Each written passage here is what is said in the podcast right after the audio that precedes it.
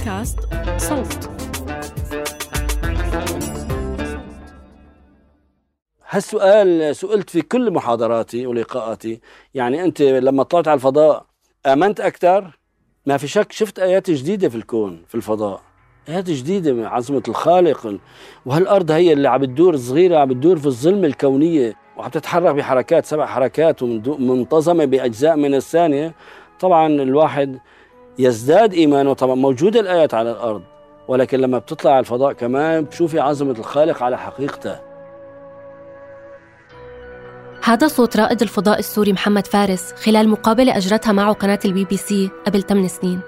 محمد كان من أوائل رواد الفضاء العرب واللي عم يحكيه بيأكد عليه رواد فضاء آخرين حول الأثر النفسي اللي بيتركوا فينا مشهد الكرة الأرضية من الفضاء واللي أطلق عليه اسم ال overview effect بحلقتنا الأخيرة من هذا الموسم حبينا نعمل zoom out ونتأمل بهذا المفهوم.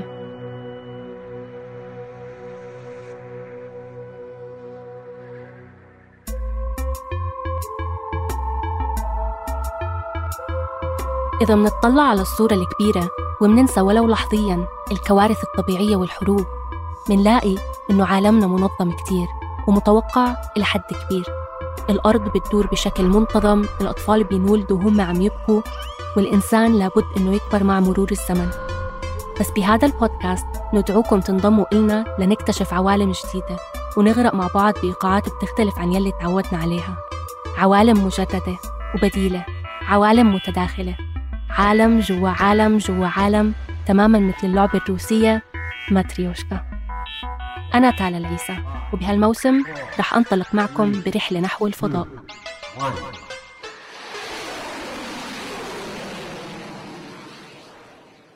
ليش لهلأ ما شفنا صورة للكرة الأرضية؟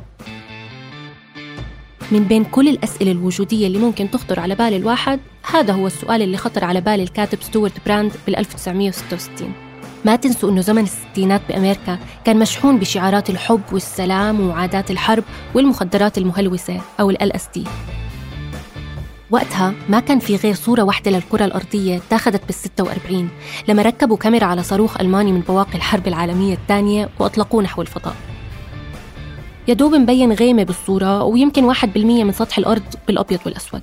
يبدو أنه هالصورة ما نالت رضا براند اللي وهو متعاطي ال دي قرر أنه يبدأ حملة يطالب فيها وكالة الفضاء ناسا إنها تنشر صور للكرة الأرضية بحجة أنه رؤيتنا للأرض رح تغير مفهومنا للعالم. بعرفش قديش بنقدر ناخد كلام براند على محمل الجد بس يبدو أنه على الأقل كان عنده وجهة نظر لا بأس بها. طورها من بعده شخص اسمه فرانك وايت فرانك واللي أطلق مسمى The Overview Effect أو تأثير النظرة العامة. هذا صوت الباحثة دينا ويبل اللي كتبت ورقة بحثية عن علاقة الروحانية بالنظر للكرة الأرضية من أعلى.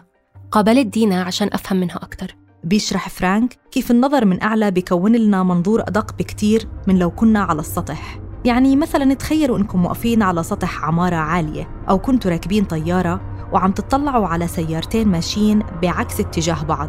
اللي سايقين السيارتين ما رح يكون عندهم فكرة إنهم على وشك يتصادموا. بس أنتوا رح تكونوا عارفين شو رح يصير ورح تقدروا تتنبأوا بالمستقبل لأنه عندكم منظور أوسع بكتير وهالتنبؤ بحد ذاته بيمنحنا قوة. بتقول النظرية إنه رؤية الكرة الأرضية من أعلى بتغير من وعينا البشري وبتخلينا ندرك أولاً قديش إحنا صغار أمام عظمة الكون وثانياً إنه في إشي بيجمعنا مهما اختلفنا عن بعض بالعرق أو بالجنسية أو بالدين وإنه الحدود الجغرافية مجرد فكرة مختلقة بتختفي لما نطلع على الفضاء. لحظة الإدراك هاي تشبه اللي بيصير بالطفل لما يبدأ يستوعب إنه اللي عم بيشوفه على المراي هذا هو. تعتبر هاي المرحلة مفصلية بتعرف الطفل على نفسه وعلى محيطه وبتطوير قدرته على التمييز ما بين الذات والآخر. من أكثر الصور اللي انشهرت للكرة الأرضية واللي أثارت هذا المفهوم صورة اسمها Earthrise اتصورت من مدار القمر بال 68 وتعتبر أول صورة التقطها إنسان. تظهر فيها الكرة الأرضية وكأنها عم تشرق في محيط من العتمة. يعني وكأنها الشمس أو القمر. التغير بموقعيتنا من ناظر لمنظور بهاي الطريقة كان له أثر كبير على فهمنا لحالنا ولعلاقتنا بالآخر.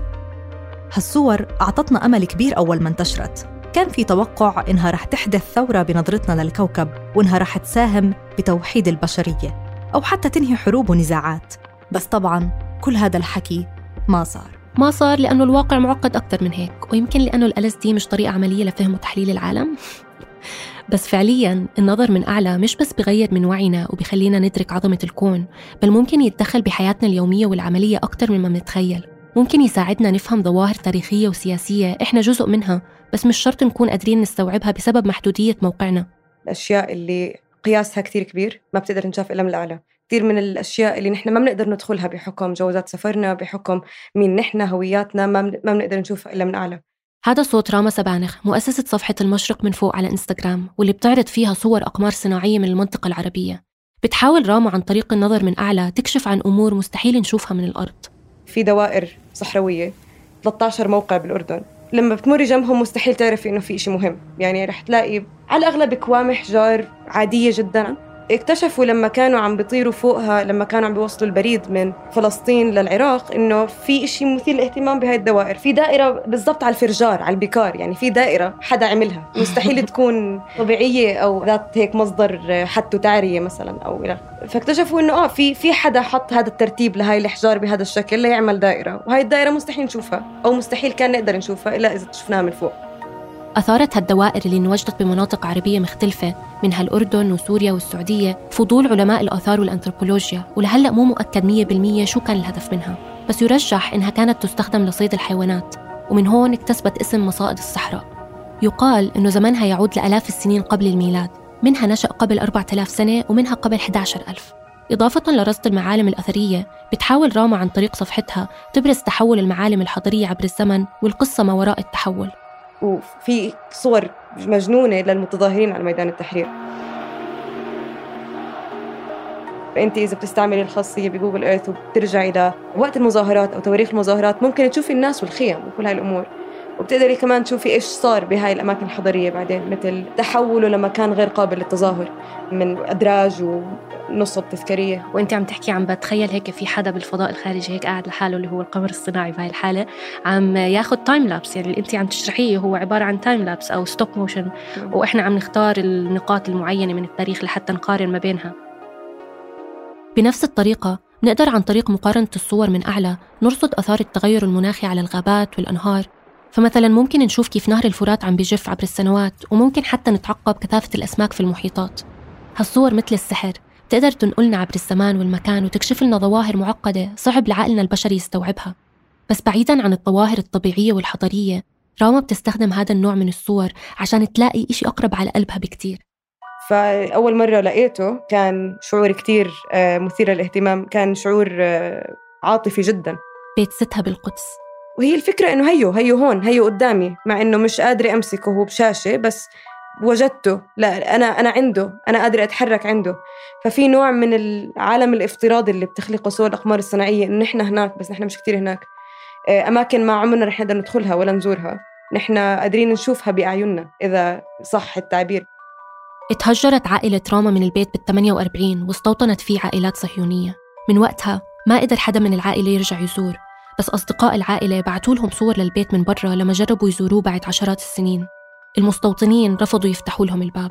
كثير بحس بالقرب لما أطلع على صور أقمار صناعية لبيت ستي مع إنه ممكن أقارنهم مثلا مع القصص مع الصور اللي عنا إياهم بشكل وجاهي اللي هي صور ملتقطة بكاميرات من الأرض. ما بشعر بنفس القرب بشعر إنه لما بطلع عليهم من جهاز بارد من صور باردة ممكن أحس إنه أنا هناك أكثر والصور اللي التقطتها مثلا ستك أو جدك بالنسبة لك ليش ما بتوفر لك هذا الإحساس؟ سؤال جيد. أعتقد مش آنية. صور تاريخية ممكن أسطورة ممكن قصة. بس آه، ما بعرف ليش بتعمل مثل تضاد مع الحقيقة والعلم والإشي الملموس اللي أنا ابتكرته اللي أنا شفته هيو أنا لقيته. فبحس فيها كتير كمان جزء إنه demystifying اللي هي إزالة الغيمة أو إزالة الغموض. عن الشيء ورؤيته بسياق كثير أوسع إنه هي نعمل zoom out نقدر نشوف كل الكره الارضيه بنعمل zoom in نقدر نشوف البيت. فهو مش مكان خيالي افتراضي نحن خلقناه لا هي موجود في له رقم وفي له أبعاد وإله شكل وإله حي وإله شارع وإله شجر. بطل مجرد شيء يطوف في الهواء. صار في له مكان ثابت مكان ثابت لا يتغير وهذا المكان الثابت بقدر على جهاز التليفون أو على اللابتوب أو على جهاز آخر بدولة أخرى أقدر ألاقيها دايما. فهي الاستمرارية والدقة هاي الموجودة. طب فرجيتي ستك الصور؟ آه فرجيتها. آه كان آه ما كانش رد فعل كويس. كان رد فعل عاطفي جدا وما كان بدها تعرف أكتر ما كان بدها تشوف أكتر. وأعتقد في صورة في بالها بدها تحافظ عليها ما بدها تشوف أو تعرف أكتر. هي بدهاش تزيح الغيمة اللي أنت بدك تزيحيها. بالضبط هي أنا أنا عم بزيح الغيمة وهي عم تشد فيها اكتشفت بعد استشارة الأصدقاء في القدس ودخولهم على المنطقة هناك إنه المستوطن اللي ساكن بالبيت غير من المنزل بشكل كتير آه، كبير. فبنى ثلاث طوابق وفي بركة سباحة وفي يعني اختلافات جوهرية بشكل المنزل. وبالأخير قررت ما أواجه ستي هدول الصور عشان ما بدي إياها تحس إنه اختلف بيتها. بدي إياها دائما تنام بالليل وهي بتحلم بهداك البيت مش بأي بيت تاني صار محله.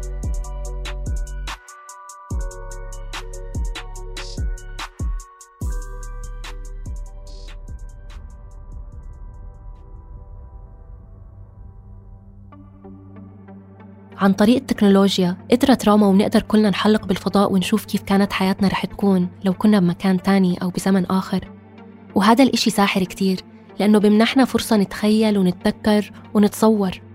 بال 1972 انتشرت الصورة اللي بنعرفها اليوم للكرة الأرضية. اتسمت ال Blue Marble أو الرخام الأزرق. منشوف فيها الأرض كاملة بكل تفاصيلها وألوانها. استخدمت الصورة بالنشاط البيئي كرمز لوحدتنا البشرية وكدافع للحفاظ على موطننا. هالصورة بنقدر نعتبرها سيلفي للبشرية. بعد 50 سنة من هاي الصورة بال 2022 تنتشر صور جديدة بتحدث تغيير آخر بإدراكنا ووعينا لموقعنا في الكون. صور التقطها تلسكوب جيمس ويب. تظهر فيها الأرض مجرد نقطة واحدة من بين آلاف النقاط الأخرى. لما اطلعت على الصورة أول مرة خفت. مش بس عشان حسيت أكتر وأكتر قديش إحنا صغار بس كمان عشان حسيتها نقيض لل Blue Marble. بدل ما نركز على الأرض كموطن جامع إلنا كلنا مهم نحافظ عليه تدعونا صور جيمس ويب بنفكر بمواطن أخرى غير كوكبنا والتفكير بمواطن أخرى قد يكون شيق ومحمس بس بنفس الوقت بيجي محمل بأسئلة تقيلة شو برأيكم رح تكون الصورة الجاي؟ هل رح نبين فيها أصلاً؟